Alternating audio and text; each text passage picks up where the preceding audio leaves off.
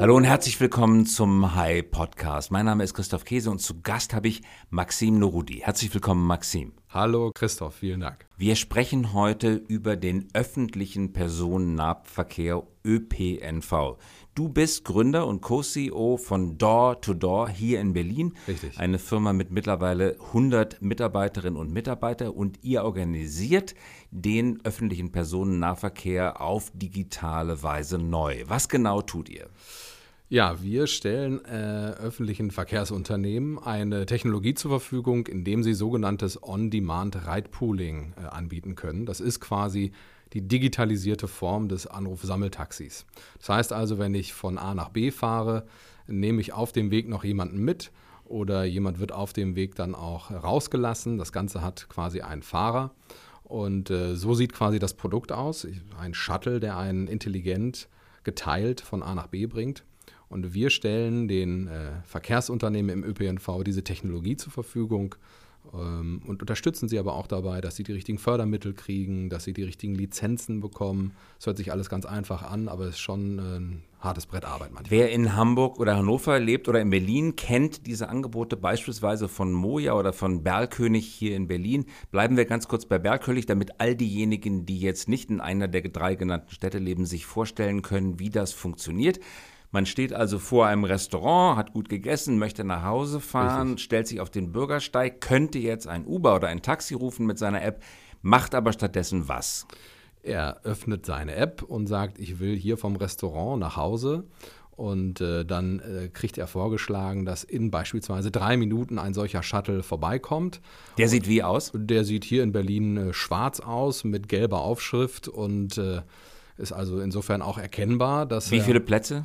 7 bis 9 Plätze. Und auf dem Weg allerdings werden weitere Passagiere zusteigen und wieder aussteigen. Und das reduziert den Fahrpreis.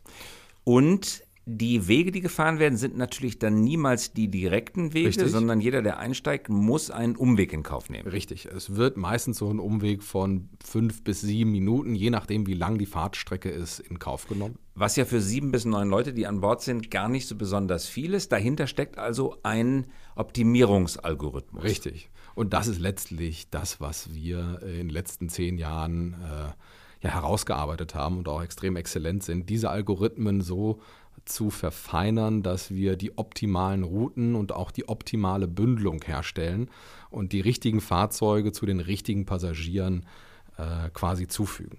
Aus Sicht des Fahrers bedeutet das, er fährt niemals die gleiche Strecke. Auf keinen Fall. Also das Leben ist wesentlich unterhaltsamer, vermutlich auf jeden Fall abwechslungsreicher als bei dem normalen Busfahrer. Richtig. Er bekommt immer auf seiner App angezeigt, wo er langfahren soll. Also er ist, könnte man sagen, Sklave seiner App. Er tut das, was auf dem Bildschirm angezeigt wird. Ja, also der virtuose Busfahrer, den gibt es da nicht. Der sagt, ich biege mal hier links und rechts ab, sondern der Algorithmus auch der Navigation ist hochintelligent und weiß einfach schon mal im Voraus, wo möglicherweise ein Stau passieren könnte, und umfährt diesen schon. Das heißt, ja, der Fahrer fährt nur nach dieser Navigation und folgt der auch sehr streng. Und er ist auch nicht auf einer Fahrt, die irgendwo beginnt und irgendwo endet und dann beginnt die nächste Fahrt, sondern ist auf einer durchgehenden 8-Stunden-Rundfahrt durch Berlin oder der jeweiligen Stadt und lädt einfach Leute ein und lässt Leute wieder raus, je nachdem, wie die App ihm das sagt. Richtig, wobei wir im Recht alle 2,5 Stunden sogenannte Betriebspausen einlegen müssen. Das heißt, er macht dann mal 15 Minuten Pause und dann macht er weiter.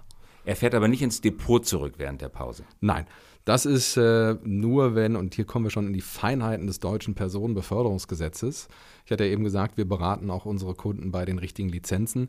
Bei der sogenannten Mietwagenlizenz muss ich nach jeder Fahrt zurück ins sogenannte Depot fahren. Und das ist natürlich nicht effizient. Und zu den Mietwagen gehören auch Uber et al., genau, die lobbyistisch seit Jahren dagegen ankämpfen, bisher richtig, vergleichsweise erfolgslos. Richtig, weil man sagt hier in Deutschland, man will einerseits den ÖPNV schützen und andererseits auch das Taxigewerbe schützen. Und insofern ist das Personenbeförderungsgesetz eines, das auf diese spezielle Form des ÖPNV, und das Taxi gehört eben auch dazu zum ÖPNV, abbildet. Nun nimmt der Kunde in dem Sammeltaxi also in Kauf einen gewissen Umweg, ja, 6 bis 8 Minuten hast du gesagt, dafür zahlt er aber auch weniger Geld. Absolut. Um wie viel niedriger ist der Preis als Taxi? Naja, also das hängt ab von welcher Stadt. Hier in Berlin ist er wahrscheinlich so etwas mehr als die Hälfte günstiger, als wenn ich ein Taxi nehme. Unser einer Kunde in Duisburg, die Duisburger Verkehrsgesellschaft mit dem Maibus, da ist es sogar noch signifikant günstiger als das Taxi. Da kostet die Fahrt unwesentlich mehr als ein ÖPNV-Ticket. Das entscheidet also jede Stadt erstmal selber, welchen Preis sie nimmt, aber so ungefähr 20-50% vom Taxifahrtpreis. Okay, es ist teurer, aber als ÖPNV zu fahren, also als Tram zu nehmen, U-Bahn oder Bus. Aktuell ist es quasi ein Komfortzuschlag, den man dafür zahlt. Um wie viel teurer ist es? Naja, also beispielsweise in Duisburg, wenn ich mich nicht täusche, zahlt man 3,50 Euro anstatt 2,30 Euro. Also 50% Aufschlag, kann man das sagen? Manchmal ja, manchmal eben auch noch weniger.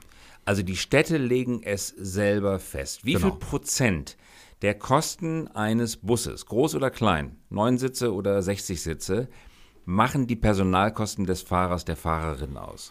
So ungefähr macht das 80% der Kosten. 80%? Ja. Also 80% der Kosten eines Busses, den ich vor mir sehe, großer gelber Gelenkbus, ich weiß nicht, wie viele Plätze da drin sind, 60, 70 Plätze bestimmt. 80% dieser Kosten dieses aufwendigen technischen Bauwerks sind die Personalkosten. Richtig. Das bedeutet doch, Maxim, wenn es denn jemals autonomes Fahren geben sollte, Level 4, Level 5, in Städten würde man wahrscheinlich eher Level 4 brauchen, weil man weiß ja, was in der Umgebung ist, man kann das ja einmal vermessen, dem Auto zur Verfügung stellen. Wenn es das also gibt, dann würden 80% der Kosten entfallen. Richtig. Und wir müssen natürlich hinzufügen, das hat natürlich eine soziale Komponente, gar keine Frage, so wie es früher in dem Fahrstuhl den Liftboy gab, den wir heute auch so nicht mehr kennen. Wir steigen ein, drücken auf den Knopf, das Ding fährt uns autonom von oben nach unten. So wird das im ÖPNV auch in mehreren Jahren, das dauert noch ein bisschen, aber werden wir alle erleben, dass wir in ein solches Fahrzeug einsteigen. Wir werden automatisiert mehr oder minder von A nach B gefahren. Und hier kommst du zu den Zahlen, die genau zutreffend sind. 80% weniger Kosten heißt also, man kann es schaffen, mit beispielsweise intelligenter Werbung, die man auf sein Endgerät oder in dieses Fahrzeug rein gefunkt bekommt, faktisch diese übrigen 20% zu covern. Das heißt also, man kann solche Services irgendwann kostengünstig anbieten. Und das sind natürlich sehr interessante Ausblicke. Also ich kann mir die Fahrt der Zukunft vorstellen als eine Art Spotify-Abo. Genau. Das gibt es in einer Werbefassung und in einer werbefreien Fassung. Genau. Und es wird so lange Werbung ausgespielt, bis ich davon so genervt bin, dass ich die werbefreie Fassung für etwas mehr Geld akzeptiere. Aber werbefinanzierter Transport in Städten wäre möglich, wenn autonomes Fahren kommt. Richtig, und das ist natürlich für Städte auch ein interessanter Ausblick, weil die Kosten, die man natürlich heute dafür ausgibt, die können an anderen Stellen eingesetzt werden, um die Infrastruktur zu verbessern, Schulen zu verbessern. Also die Stadt kann sie anders einsetzen.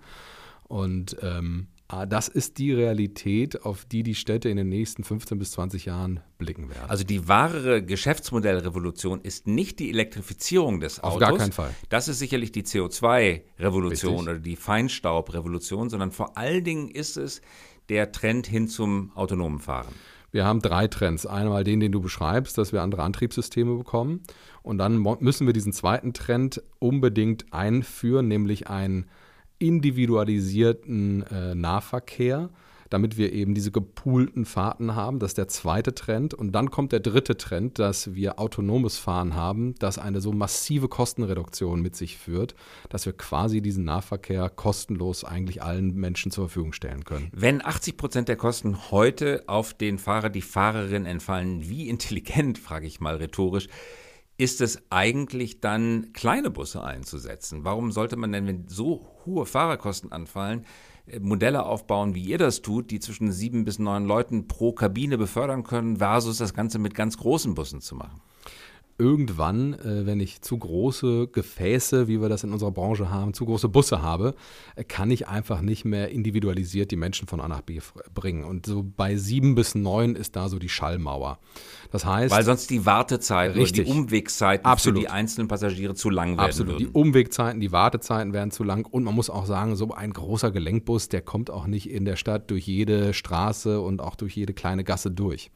Das heißt, wenn wir also ein Nahverkehr so komfortabel und flexibel wie das eigene private Pkw haben wollen, dann müssen wir auf solche flexiblen Kleinbussysteme setzen und jetzt auch schon den Menschen ein Angebot schaffen, das ihnen eine solche Experience anbietet, damit wir dann im nächsten Schritt, wenn die Fahrzeuge voll autonom sind, auch ja, dann diesen Sprung machen können, dass die Menschen sich daran gewöhnt haben, dass die Menschen wissen, ich habe hier ein Angebot so komfortabel wie mein eigenes Auto. Und es ist dann auch eben für die Städte möglich, diese Leistungen anzubieten, ohne dass ein Fahrer dann da ist. Nun unterscheidet ihr euch in dem, was ihr macht, doch erheblich von dem, was wir von Volkswagen in Hannover und Hamburg kennen und von BVG und Daimler hier in Berlin. Ihr seid also nicht der Anbieter sowohl des Autos als auch der Fahrer als auch der Software, sondern ihr macht nur eins davon. Nun hört man, dass Moia und BerlKönig in Berlin nicht besonders profitabel sind, sondern höflich ausgedrückt, sondern eher Geld verbrennen mit jeder einzelnen Fahrt. Mhm. Das heißt, die Unit Economics sind massiv negativ, wie man hört. Stimmt das? Das höre ich auch so, ja. Ja. Wie muss man sich das vorstellen? Jede Fahrt wird zugebuttert. Ja, die Unterschiedlichkeit im Geschäftsmodell gegenüber Volkswagen und Daimler ist, dass wir uns auf die Software konzentrieren. Denn zum einen brauchen Verkehrsunternehmen nicht jemanden, der ihnen erklärt, wie man Busse und wie man Fahrer organisiert. Können die alleine. Das können die schon mal ganz gut. Genau, sie brauchen diese Technologie, wie ich sie eben beschrieben habe. Das ist das eine. Das zweite ist, dieser Teil ist ein Teil, der traditionell immer einer Förderung des Staates unterliegen hat. Da sprechen wir von der sogenannten Daseinsvorsorge. Wir als Gesellschaft haben uns entschieden, dass Menschen kostengünstig von A nach B kommen sollen und deshalb sagen wir als Gesellschaft, wir wollen einen öffentlichen Personennahverkehr haben. Das heißt also, dass die Unternehmen, die in diesem Bereich Erfahrung haben, sind hier in Berlin die BVG, ist in München die MVG. Erfahrung im Gewinnen staatlicher Subventionen. Im Gewinnen staatlicher Subventionen. Also den Gesetzgeber happy halten. Ja, also erstmal, sie wissen, wie sie die Fahrer kriegen, wie sie die Fahrzeuge kriegen und sie wissen eben auch, wie man die Subventionen bekommt. Daimler könnte das natürlich auch probieren, Volkswagen kann das genauso probieren. Nur so eine Organisation aufzubauen aus dem Stand, das ist, glaube ich, nicht so einfach, weil es diese Infrastruktur eben schon dafür gibt. Also ich drücke es etwas mal zugespitzt aus. Eine traditionelle ÖPNV-Firma in Deutschland hat 3 Kernexpertisen. Das eine ist das fahrende Material, sprich die Busse irgendwie Richtig. In Gang zu halten und fit zu machen. Zweitens, die richtigen Leute zu finden, die diese Richtig. Busse und sonstigen Verkehrsmittel fahren. Richtig. Und drittens, den öffentlichen Geldgeber in irgendeiner Weise glücklich zu halten durch gute Leistung oder durch sonst was, durch Postenvergabe oder was auch immer, um dafür zu sorgen, dass das Geld weiter fließt. Ich glaube, Sie haben noch eine vierte Kompetenz. Sie haben eine Verkehrsplanung und Simulation, in der Sie genau wissen, wo Angebot und Nachfrage in einer Stadt ist, ja, um dann ein optimales Netz darauf auszurollen. Es gibt ja auch übrigens private Anbieter, sind ja nicht alles nur kommunale Verkehrsunternehmen, es gibt ja auch private Unternehmen in dem Bereich, die sich etabliert haben. Unsere Wette als Door2Door war, auf diese Akteure zu setzen. Die Akteure, ich beschreibe das immer so, sind so wie Elefanten. Auf die privaten Akteure? Auf die Akteure, die etabliert im ÖPNV ihr Geschäft machen. Ah, ja. Und nicht auf die Automobilindustrie, die ja als neuer Disruptor quasi reingegangen ist. Denn wir vergleichen diese Akteure wie so Elefanten, die haben jetzt erstmal in der Savanne gelegen, geguckt, was passiert da so links und rechts. Da sind einige Leoparden an denen vorbeigezischt, so wie Uber oder Moia oder Daimler.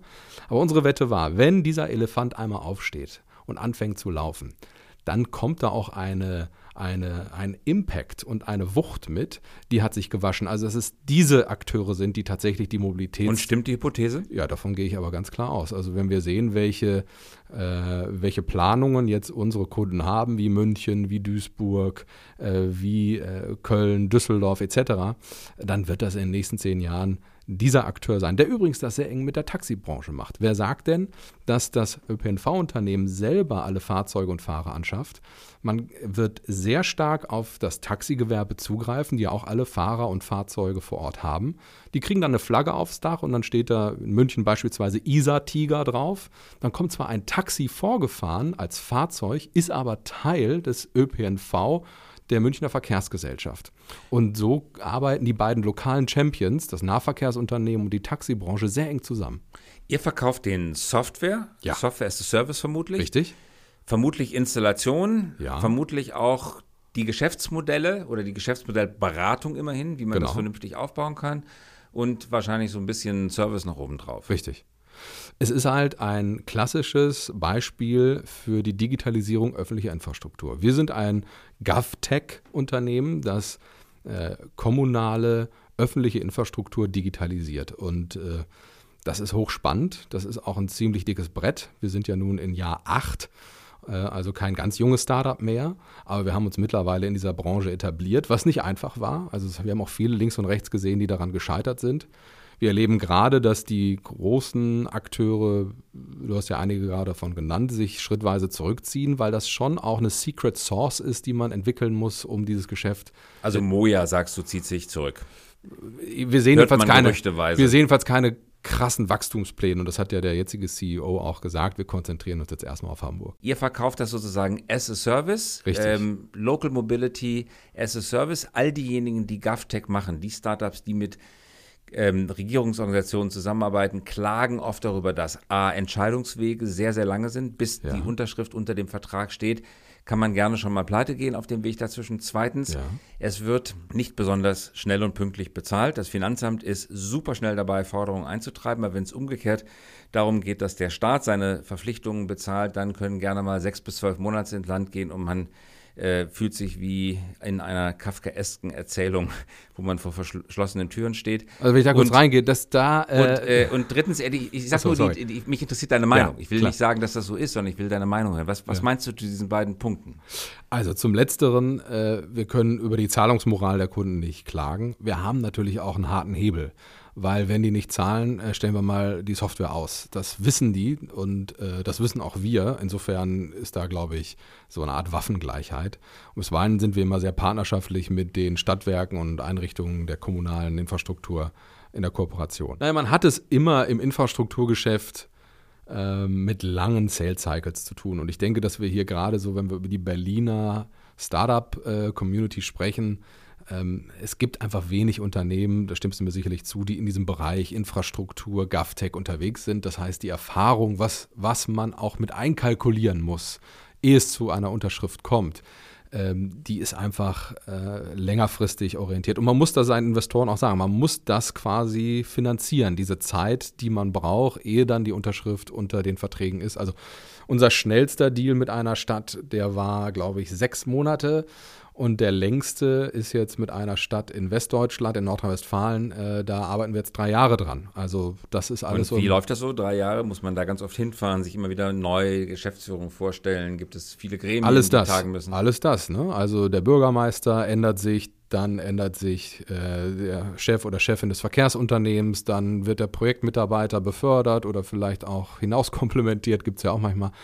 Also all das, wo nimmst du denn persönlich die innere Kraft und Gemütsruhe her, um 3 Jahre Sales Cycle mental gesund zu überleben? Das ist eine gute Frage, Christoph. Wir haben vor einigen Jahren die sogenannte OECD-Lissabon-Studie gelesen. Und da stand drin, 100 private Pkw können durch 3 sogenannte On-Demand-Shuttles ersetzt werden. Durch 3. Das ist natürlich massiv. Das heißt, damit wären faktisch alle Stauprobleme, alle Abgasprobleme gelöst und man hätte ein völlig anderes Stadtbild, wenn 100 Fahrzeuge verschwinden durch 3. Hältst du die Zahl für realistisch? Ich halte sie für realistisch unter 2 Annahmen. Die erste ist, dass es integriert in den ÖPNV ist, also dass man nicht einfach solche Systeme daneben anlaufen lässt. Und dass zweitens die Städte natürlich auch anfangen, Individualverkehr anders zu bepreisen. Also dass es teurer wird, in der Stadt ein Auto zu besitzen, auch durch Parkgebühren etc. Und wenn diese beiden Effekte kommen, dann werden solche Effekte... Das sind wirtschaftliche Rahmenbedingungen, aber die rein technisch-mathematische Zahl. Kann es wirklich gelingen, 100 Menschen, die heute ein Auto haben, denen diese 100 Autos im Zweifel wegzunehmen oder sie zu motivieren, sie abzugeben und sie durch 3 Autos zu ersetzen? Das heißt, morgens um 7.30 Uhr, wenn alle zur Arbeit wollen, schafft ein System von unabhängig, meinetwegen auch autonom gesteuerten Pods, nenne ich sie mal, 100 Leute gleichzeitig in der gleichen halben Stunde zur Arbeit zu bringen. Weil man muss ja abstellen auf Stoßzeiten und nicht auf Durchschnittsverkehr. Richtig. Das hat diese Studie, die kann sich ja jeder im Internet runterladen bei der OECD, lade ich jeden dazu ein, sehr genau sich angeschaut und das bejaht. Ich will noch eins ergänzen, die Automobilindustrie war anderer Meinung. Natürlich, klar, ist ja die Kampfansage per se. und hat auch eine Studie gemacht und die ist zu dem Ergebnis gekommen, die ist übrigens nicht veröffentlicht worden, ist zu dem Ergebnis gekommen, 80 Fahrzeuge können durch 20 Shuttles ersetzt werden. Immerhin 1:4 versus 1:30 ungefähr. Richtig. Und das ist immer ja noch massiv. Also wenn ich 80 Fahrzeuge einspare durch 20 Shuttles, das ist ja immer noch ein massiver Effekt. Und das sagt die Automobilindustrie. Also ich schätze mal, die Realität wird wie immer irgendwo in der Mitte liegen, aber man möge sich die Studie mal anschauen und sich seine eigenen Schlüsse daraus ziehen. Und deswegen bohrst du mit innerlicher Ruhe das dicke Brett und gibst dir Sales Cycles von 3 Jahren, erträgst das geduldig, weil du weißt, es kommt naturgesetzlich, es muss Richtig. Kommen, weil der wirtschaftliche Vorteil, Richtig. Der CO2-Vorteil, Richtig. Die Zeiteinsparung durch Vermeidung von Staus und so weiter ist so überragend, dass du ein gutes Werk sowohl für Door2Door, deine Firma, als auch für die Menschheit tust. Also es motiviert absolut. Das ist das eine. Das zweite ist, amerikanische Modelle gehen ja schnell mit einem großen, auch finanziellen Impact rein, sind aber auch sehr schnell wieder raus, wenn nicht in kurzer Zeit die Ergebnisse kommen. Und wir sehen das ja auch bei den Automobilisten, die jetzt schrittweise aus den Modellen zurück sich ziehen. Die haben sich einfach zu hohe Ziele gesetzt. Es braucht Zeit. Und wenn man Investoren hat, die diese Geduld mit sich bringen, wenn man ein Team hat, das auch das versteht, dass Impact auch Perseverance bedeutet und das Lernen auch immer ein bisschen mit Schmerz zu tun hat, dann kann man diese Reise gehen und zu sehen, dass dann die Städte anfangen, solche Modelle einzuführen und die dann auch zu skalieren und aufzubauen. Wir haben jetzt nächste Woche gerade die Gespräche mit München, wie das Wachstum in München stattfinden wird. Dann motiviert das sehr. Ich will mal München ein Beispiel geben. In München hat man jetzt beispielsweise das Produkt differenziert, den sogenannten Parkstadt-Tiger. Die Parkstadt in Schwabing, da sind Amazon, da ist IBM, da sind also die gesamten großen Dienstleistungsunternehmen und sie sind vom ÖPNV schlecht angebunden. Das heißt, dort geht jetzt die MVG mit einem solchen System rein und bringt die Menschen von der Haustür eben in diese Parkstadt Schwabing, um eben Pendlerverkehre, die heute noch Pkw benutzen, zu reduzieren. Also da ist richtig Bums dahinter. Ihr habt rund 35 Millionen Euro eingesammelt. Richtig. Von wem? Wir haben einen Ankerinvestor, das ist Dr. Günther Lampersdorfer, ein Mäzen aus dem Hintergrund, so Generation Hasso Plattner, gemeinsam mit der KfW, die auch mit an Bord ist. Wir haben Karl Thomas Neumann, den ehemaligen Opel-Chef, als Investor. Wir haben der auch hier mal im Podcast war. Richtig, der auch schon mal bei dir im Podcast war. Wir haben Ariel Lüdi, den wahrscheinlich engagiertesten Schweizer Investor und noch einige andere. Also wir haben da ein ganz potentes Team dahinter stehen. Lass uns einen Moment über den ländlichen Raum sprechen, bitte. Gerne. Im ländlichen Raum fällt auf oder hört man immer wieder, und ich sehe es ja auch bei, jeder von uns sieht es bei Reisen, dass der ländliche Raum ausgezehrt wird. Der Bäcker verschwindet, der Metzger verschwindet, die Schule verschwindet, das Gymnasium verschwindet, der ÖPNV verschwindet und da, wo früher mal eine Bushaltestelle war oder teilweise sogar eine Bahnverbindung, steht heute ein Schild und da steht das Wort drauf, das Zauberwort, das du ganz am Anfang unseres Gesprächs genannt hattest, AST, Anruf, Sammeltaxi. Richtig, das gute Anruf. Steht man drunter, ich habe das ein paar Mal probiert, im Rahmen von Wanderungen, wo ich dann wieder zurückkommen musste irgendwie. Ich hatte mich darauf verlassen, dass der AST dann kommt, da geht auch wirklich jemand ran, wenn man die Nummer anruft, aber die Ansage lautete, ja, also am Wochenende gar nicht und wenn Sie mich jetzt am Montag angerufen hätten, bis 17 Uhr ist die Geschäftszeit, bitte rufen Sie nicht nach 17 Uhr an und wenn Sie in der rechtzeitigen Geschäftszeit anrufen, dann dauert es mal mindestens 1 Stunde, bis der Fahrer kommt. Das kann nicht die Lösung sein. Nein, und das AST-System ist auch ehrlicherweise tot, denn man kann wenig überprüfen, was da im Einzelnen geschieht, wie effizient das Ganze ist. Das sagen uns immer die Landkreise und die kleinen Städte, was da im Einzelnen vor Ort abgerechnet wird und nicht abgerechnet wird. Das ist teilweise schwer bis gar nicht nachzuvollziehen. Insofern wollen eben auch im ländlichen Raum die Akteure On-Demand-Systeme einführen. Der erste, der das gemacht hat, ist die Stadt Freyung im Bayerischen Wald. Und wir wollten zeigen, dass eben nicht nur sowas in Städten funktioniert, in München und Duisburg und Hamburg und so weiter, sondern auch im ländlichen Raum.